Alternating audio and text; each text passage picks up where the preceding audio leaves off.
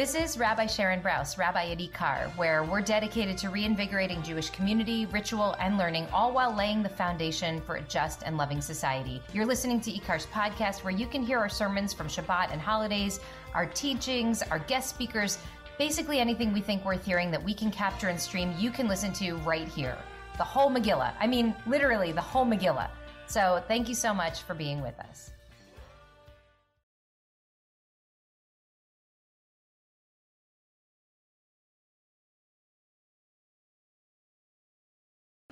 All right, friends.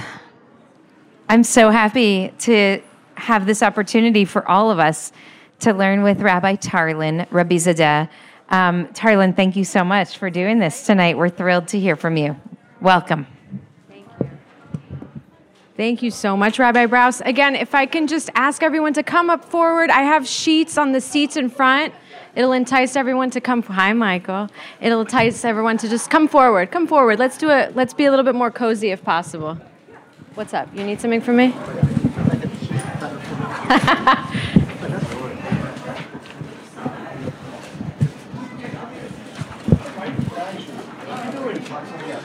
Come on in.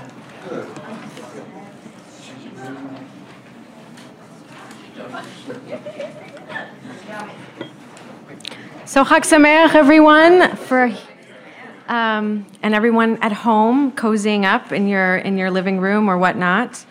Um, I'm sure we've said the blessing at some point for studying Torah, but Baruch Atah Adonai Eloheinu Melech Haolam, Sher Kid'shanu B'Mitzvotav V'Tzivanu La'asok B'Divrei Torah. Amen. So. Um, you know, it's funny when you prepare for a text, you study, you study, you study, you study, and then um, you end up kind of focusing on one thing. Um, so, so let's see, let's see what all of you think of some of this stuff that I came up with. I'd, I'd love to learn from you tonight, not just teach. I think that's uh, that's the best. That's the best. You know, I'm kind of selfish like that. I want to I want to learn what all of you can teach me. So, I'll start off in Exodus 24:7. It says. Veikach Sefer Habrit. Then he took the record of the covenant and read it aloud to the people, right? And they said, All that Adonai has spoken, we will faithfully do. And in the Hebrew, the famous line is, Vana'aseh v'nishma, right? We will do and we will listen. Or maybe we will do and we will hear. And it's funny that I ended up on this text because I was in 10th grade in Rabbi Brous's class. And it was in this moment that I think I really realized I wanted to become a rabbi because I was an annoying teenager who said, Why the heck do I have to do this? I don't want to, why do I have to follow these laws? And I remember Rabbi Brous being the visual teacher that she is, drew a mountain upside down at a bunch of people. And he, she said that there is that there's a fable, that there's sort of a midrash. So we're gonna we're gonna jump down to the bottom. At this moment, um, in Exodus, Moses leads the people out of the camp toward God, and they take their places at the foot of the mountain. And there's there's a there's a Gemara citing. Michael, is there any way we can pass a mic around so other people can speak, or should I read the? Yeah. Does anyone want to read English? English.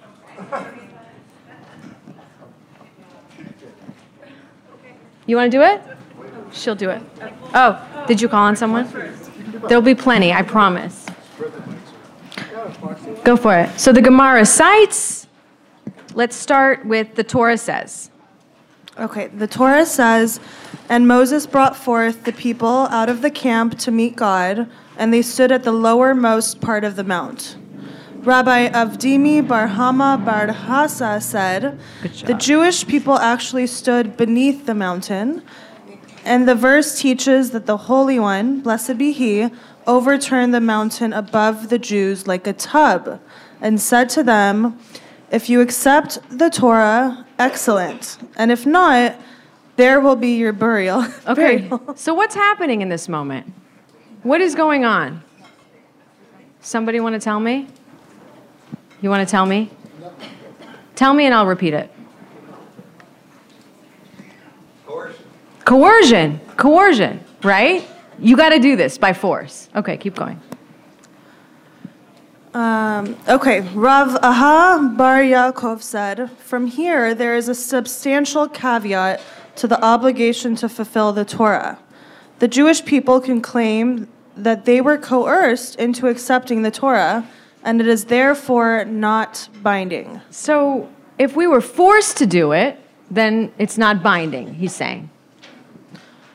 Rav, Rava said, even so, they again accepted it willingly in the time of Ahash, Ahash, Ahashverosh. Um, as it is written, the Jews ordained and took upon them, and upon their seed, and upon all such as joined themselves unto them. And he taught, the Jews ordained what they had already taken upon themselves through coercion at Sinai. Great. I just love that because the story of Esther is in it, and it's just showing us that for many, many generations, they took it upon themselves. So you can see as, a, as an annoying teenager in Rabbi Brous's class, this is not so much of a helpful response, right? Um, I'm asking her, why the heck do I have to follow this? And um, the, the fable is that God forced us to do it. All right? So now I looked up a bunch of different answers for what this line could mean. So we're going to go through some of them. I'm going to watch the time. We might not be able to go through all of them. But I want you to let me know if any of them particularly speak to you. All right? Um, often you'll have, you know, us bring up a bunch of different texts that have to do with a theme. Today we are going deep on one line. Okay? So, forced to accept the Torah. Why did God need to suspend the mountain over them? Forcing the Jewish people to accept the Torah. After all, the people of Israel had already declared their willingness to accept the Torah, right? They said, Na'aseh v'nishma. We will do and we will listen and we will understand what it means after we do. So, bullet point number one. Why don't you just pass it on? Na'aseh v'nishma referred only to the Ten Commandments, not the entire Torah. God overturned the mountain to force them to accept all the other mitzvot. So, what's going on here? my old and my old favorite student. I have new favorite students on the other side. Beats me, Tarlan. I'm not yeah? Sure. What could it mean? Na'aseh v'nishma only refers to the Ten Commandments, not the whole Torah. So God overturned the mountain to force him to accept all of the Torah. Right? Mm-hmm.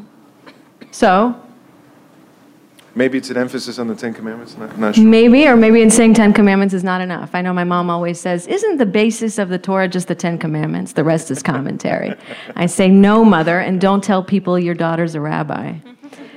So, let's go on to the next the next bullet. Max, you up for it? Sure. God feared that the awesome thunder and flames might frighten the Jews into uh, retracting. retracting their acceptance of the Torah. Right. So this is in the Tosafot. So you know there's thunder and lightning happening at this moment, and so maybe the reason God coerced everyone was because people might have been freaking out and going backwards. I remember um, Rabbi Rowley um, in. Um, in New York, there was a moment where he was trying to get everybody's attention to uh, read the Torah on Shavuot, and no one was listening. And he said, "Now I know God, why God made thunder and lightning, because you people aren't listening, right?" So he's saying maybe, maybe God suddenly saw that the flames were too much for the Jews, and they retracted. So God is saying, "I'm going to turn the mountain over so they'll listen." I don't know how many of you have ever been teachers of a classroom. Sometimes we do interesting things to make sure that the younger students, we got nods in the back, are listening to, are listening to us. Okay, let's do three. Someone else?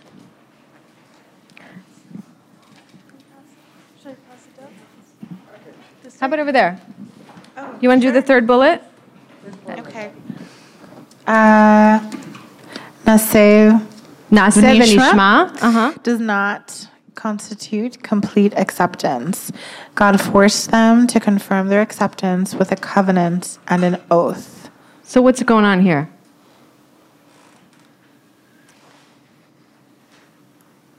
It wasn't enough. It wasn't enough that they said Na'aseh v'nishma, that I will do and I will listen. So God put a mountain above them so that they would have a brit, an oath that said, not only do we hear and we understand, we promise to keep this going. You want to read the next one? The Jews. The Jews wish to accept the Torah only on condition that they would be able to live in Eretz Israel. He gave them to the land of the nations so they might safeguard his statutes and observe his teachings. God forced them to observe the Torah even outside Eretz Israel in exile. Everyone's staring at me. How do you feel about this one? Amazing. Why? Tell me. In the mic. You don't. You don't want to tell me in the mic. I think it's great. I mean, Tell me. I, I mean, I, I feel like uh, if you're living only in Israel, then you're only in one part, and I think that's why I think the diaspora is so important. I mean, Israel is a very important thing, and you know, it's that's what they're starting originally, but then, to, you know, to force them to um, live outside of Israel, you can still be, you know, uh, observant. Beautiful. And remember that the Torah was given to us right outside of Israel, right? Right. Moses didn't make it into the promised land, and we got all of this right outside, which is a beautiful reminder that, you know, We're all we're all like um strangers. yeah, it's almost like maybe land. God knew we would be outside longer than we'd be inside, and we'd go inside, and then we'd leave again to go outside, and that's the life of us in Israel. for sure. Mike, I can't hear you. Motherland? Motherland, the motherland. Yeah. Israel is like the motherland. Do you like to go live at home with your mother? Sure, but in doses. Yeah? That's how I feel about my life in Israel. Okay. God chose Mount Sinai. Hey. Who would like to read that? You want to read that? It's too long? Okay. You want to, someone else? You want to?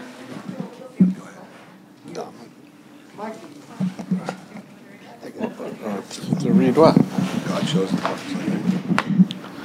God chose Mount Sinai, the lowest of the surrounding mountains, as the location of Matan Torah. For there will come a time when Klal Yisroel will go into exile, and the Torah will be disdained, scorned, and lowered. Afraid of the bitter exile, the Jews wanted to take back their acceptance of the Torah. If you accept the Torah, God told them, it will be a source of strength to you in Galut. But if you do not accept it, Sham. Kevorachem, there in Galut will be your grave. For without the Torah, you will not be able to survive the horrors of the exile. What's going on here? We kind of touched on it a minute ago. More coercion. That is the theme of this. Right? It was it was given to them at the lowest surrounding of the mountain, right? Because there's going to be moments where we're going to be in lowliness, right? Because in our tradition, remember, being in the galut, being in the diaspora, I should translate, is sort of lowliness in a way. We always desire to go back. Whether or not we agree with that is is our own, you know, is our own. But traditionally, there's a desire to make aliyah. There's a desire to reunite with the rest of our people in one place. Although at the same time, we always want to be a light among the nations, and that way, always be in the world, right? And always learn, like Abraham did. He went through the world and always wanted to teach, but also gain information from the world, right? How many of us leave for college to another place? How many of us travel to learn more? We give, people get exposed to Jewish worlds, and then we also gain. The immense spiritual levels that the Jews attained at Mount Sinai made them capable of prophetically viewing all future generations. This newfound awareness of the sins of later generations caused them to hesitate. Why should they accept res- responsibility for the descendants' misdeeds? God forced them to accept the Torah and acknowledge their liability for future generations. What do you think of this one?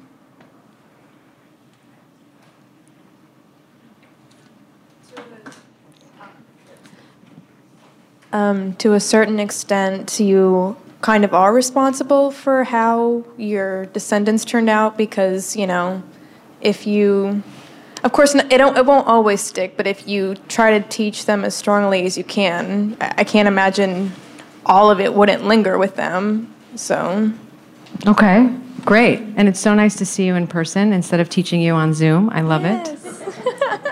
Anyone else? I mean, what is this really telling us?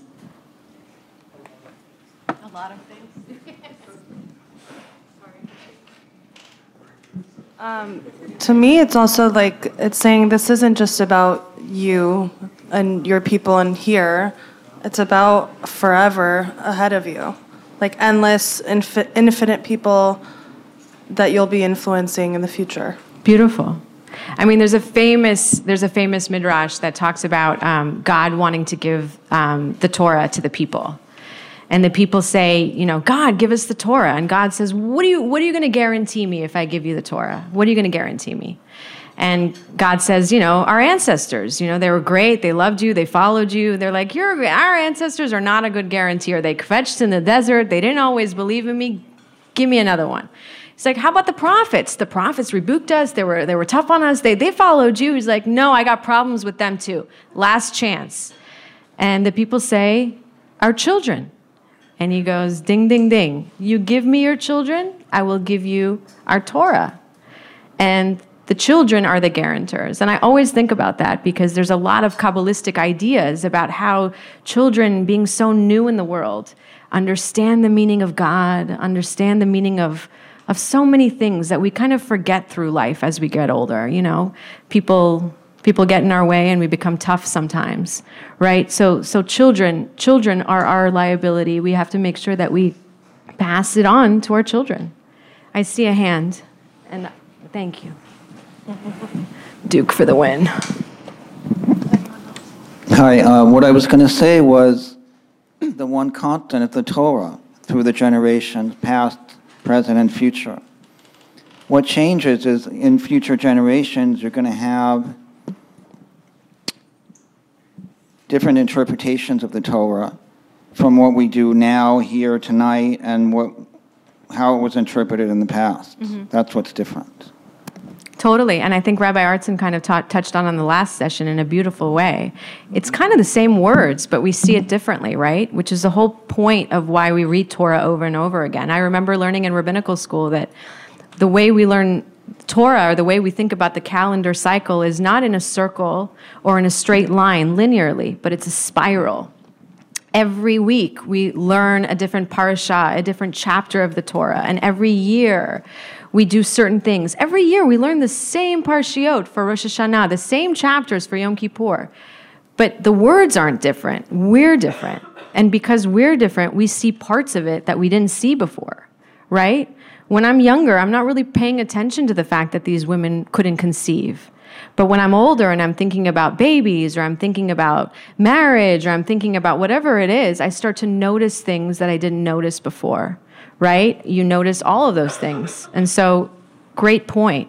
Um, fantastic. Any other thoughts before we move on? Okay, next.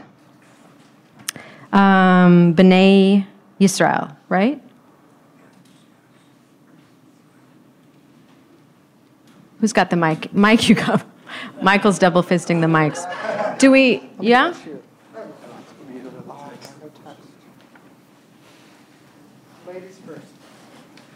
Go ahead. Go ahead. B'nai Israel, the people of Israel, or the children of Israel. Israel. Which one is it? Okay. Is it the third one from the? The, the fourth one from the bottom. Okay.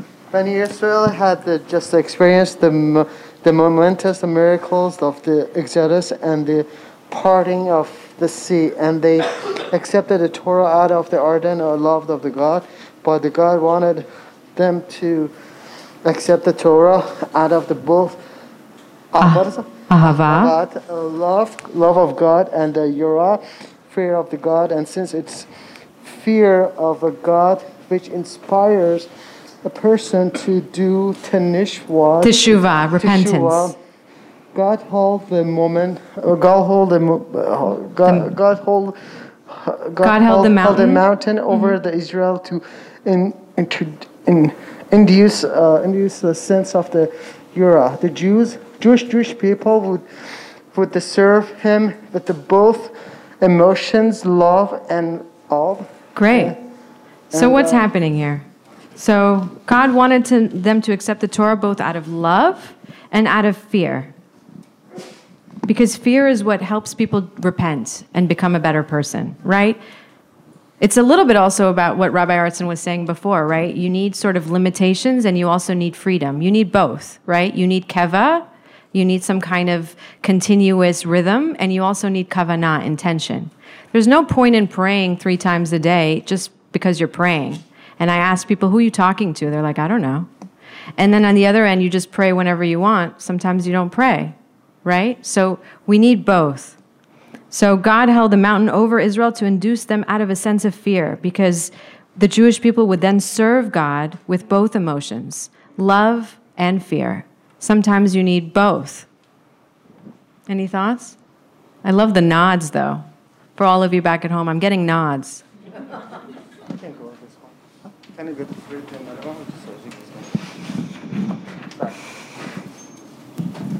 Yeah, what I was going to say on the issue of prayer is whether you pray three times a day or 10 times a day or not at all, life happens. Hmm. And, you know, we can't predict the future. So we can pray and, and hope for the best, but that doesn't mean that it's going to change something for the better or for the worse. That's that's great. But we also just for praying a few times a day, three times, ten times, good for you. Um, it helps you kind of be stable. So in a way, I mean, for me. I do a lot of, I'm a long distance runner, so I do a lot of running. So that, that, that lowers my stress a lot. Some people pray, so. I love it. Do you mind passing it to the person over there? She has something to say. I mean, if you think about Heschel, when he was, you know, when he said that he was, you know, when during um, Selma, and he was walking, you know, marching during the civil rights movement, right? And he wa- and people, you know, they went up to him and said, "Rabbi, Rabbi, why are you not praying? It's Shabbat." And he says, "No, I'm, I am praying. I'm praying, with, my, feet. And so it, I think that we have to understand that praying is not about an actual, you know, it's important to obviously know certain prayers, but it's also important to act the action of it, uh, being able to do something. And if you're going to, let's say, text message to show what you're thinking, you know, to help or to call or to do things that are active, that's a form of prayer that I think that we often don't realize because it's not traditional. Beautiful. I mean, that brings me to mind something else Rabbi Brous taught me. I'm just going to do a bunch of Rabbi Brous stuff. Um, Rabbi Brous, I think she um, she talks about Hannah a lot, and one of the things that we love about the story of Hannah is that she she prayed with complete intention. I mean, she's the one that really taught us, you know, when we pray the Amidah, the standing prayer, what it means to pray with intention.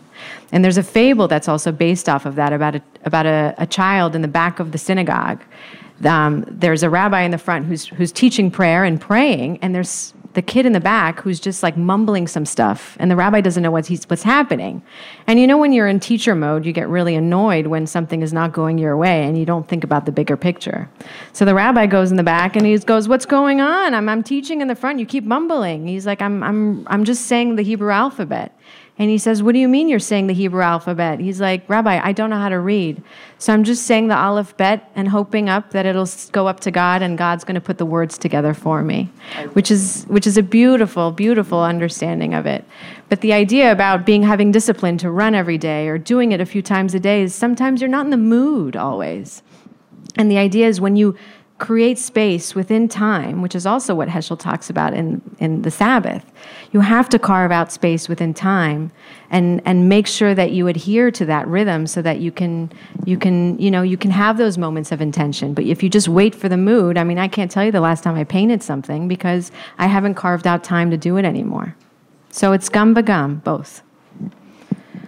Um, let's. Uh, can you mind giving someone else a chance?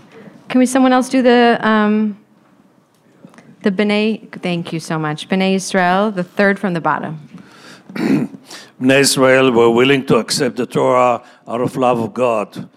God held the mountain over them to ensure that even when under duress, they would still keep the Torah. Sometimes you're willing to accept it because you love someone, but sometimes you just when you when you say you have to do it anyways and you give them give them anxiety i guess in this moment it just remember they'll remember that even when they have some kind of duress in their life that they should still adhere to cling to the torah you're not amused it looks like uh, i'm still having the difficulties with so that's still the conflict and the, the paradox still haunts me because you can choose whatever you want. In other words, if a kol yadua, why bother? Right. For Reshut Natuna, that means you have a choice. Right. But it doesn't mean that you have a choice if everything is known. So that's the conflict that stuck me on the whole thing. And um, he said it very nicely. He said it's paradox, yeah. But when you try to interpret it either way, you get into a, a wall. So right now, kafailem hakigigit. Okay, fine. he did it. Terrific. But it doesn't mean that they chose that. Right. They were forced into it. Yeah. Where's the free will? Where's the free will? Let's keep going. Maybe, maybe, maybe you're, you're, you'll, you'll be happy at the end. Who knows? Maybe not. You want to pass it on? Yeah. How are we doing? Oh, Rabbi. Mike. No, I, I think this one's pretty. Uh, this is really powerful, actually, because the whole, it turns the whole text on its head, right? The assumption is that when you're under duress, you're going to do it because you're afraid and you have to. And this text is actually saying, no, we do it out of love, but the duress comes to train us that in hard times we should also that we should also hold fast to Torah. Like, in other words, this text is assuming that in challenging times we won't go along with what we're being pushed toward, but instead we would we would flee from it. And so we're gaining the muscle memory that even under duress, we still go close to Torah and close to God when the duress itself should make us flee. So, in other words, trauma, exile, execution, you know, uh, um, genocide, all of those things that would that that might make us leave our faith, we're actually being trained in the time of Harkigigit, of the mountain, that those are precisely the moments where you don't run, but you stay. I, I find that to, that to be the most interesting one on the page. Actually, it's I think it's the most counter. It's the most counterintuitive. Shamata. Thank you so much. yeah, that's right. 70 sides of Torah. Okay. All right. God held the mountain over Israel. No, as- next, next. Oh, no, no, no, you're right. Good. okay. God held the mountain over Israel as an act of love. Just as a loving father forces his child to obey him, so God compelled the Jews, his children, to accept the Torah. How do you like that one? Sometime. I'm asking the free will all the time. Yes. One thing they told me about Judaism, there's a free will. Go, both. It doesn't come out from here, I'm sorry. Okay. Kafah hakigigit, it's not a free will. Right, right. Okay. Tough audience, but it's good. It'll, it's good. Last comment. Yeah, and then we'll go on. Yeah, on the subject of prayer, um, we agree that Yom Kippur is the holiest day of the Jewish calendar. Well, I'm a student of history. In 1973, Israel was attacked on Yom Kippur. So we were all praying as Jews on Yom Kippur, and, and our homeland gets attacked. So there you go. And even in times of duress. Correct. Yes. Okay. Someone, would you like to read the last bullet for me on that page? Okay. Um, God wished to make it clear to Israel that they did have a choice. a Ah, let's all. Okay. Well, but it keeps going. Yes. a choice between ultimate life and eternal death. Ah. If you accept the Torah, there is reward in store for you. If you reject the Torah, you will not have a share in the world to come.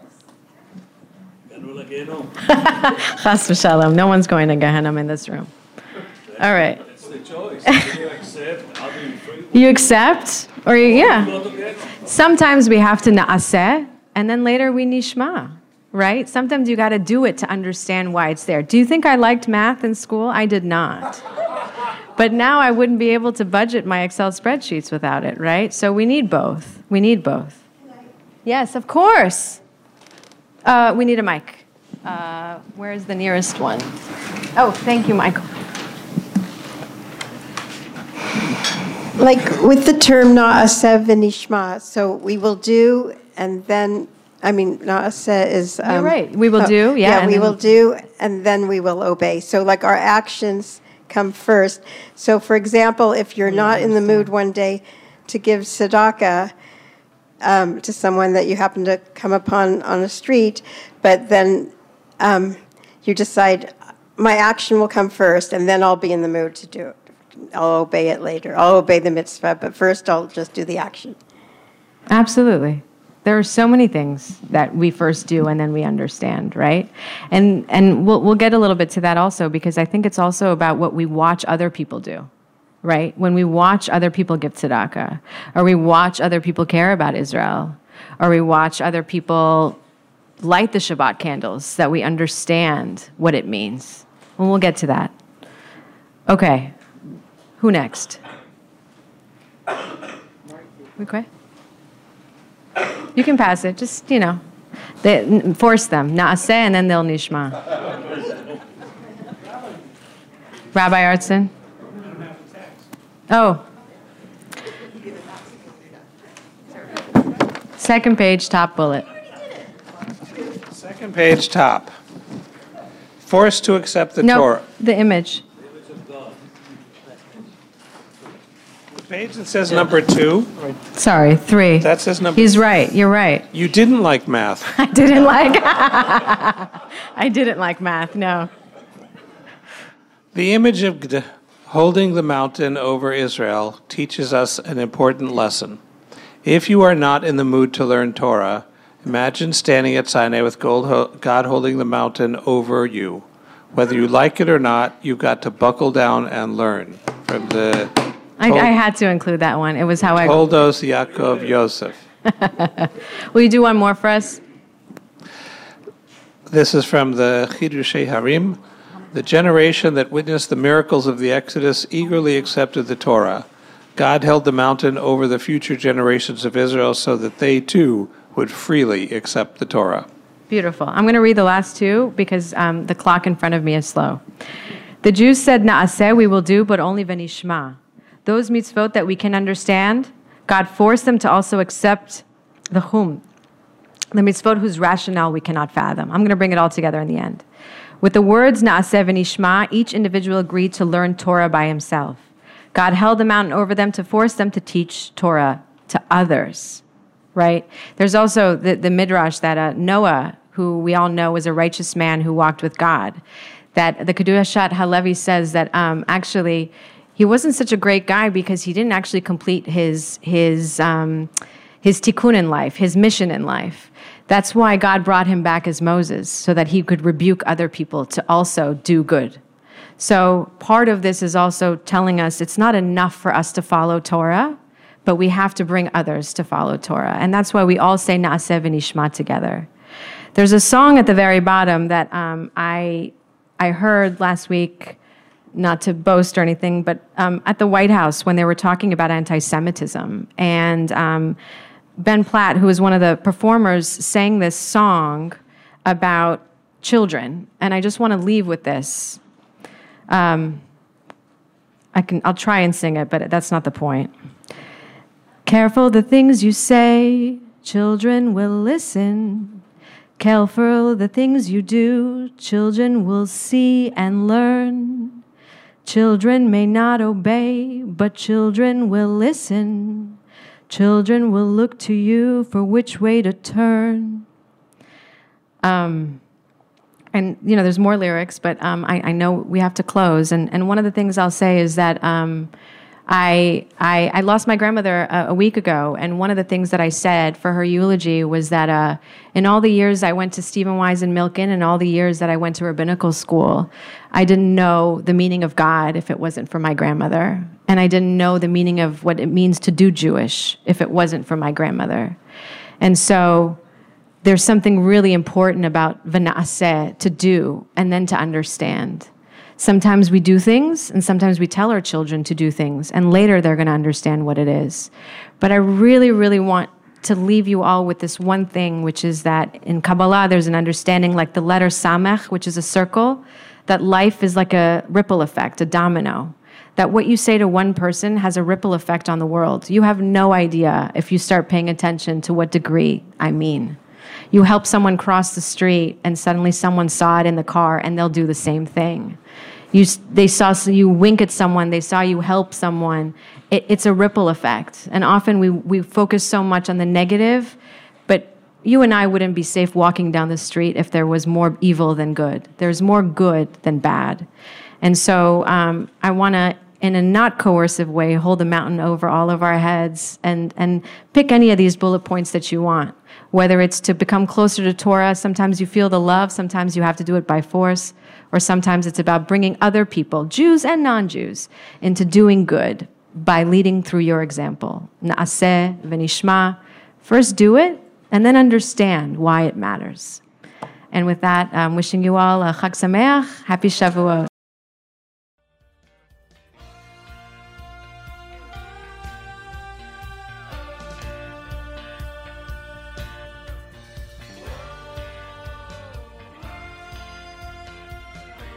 Hi, it's Rabbi Brous again. Thank you so much for listening. Want more content like this? I hope you'll subscribe. And please consider making a contribution to IKAR so we can continue to work toward the fulfillment of our mission to reanimate Jewish life, to embody moral courage, to nurture the spirit, and to work to decipher what it means to be a human being in the world today. Visit our website at ikar.org. That's I K A R.org. And I hope to see you, maybe even in person, sometime soon.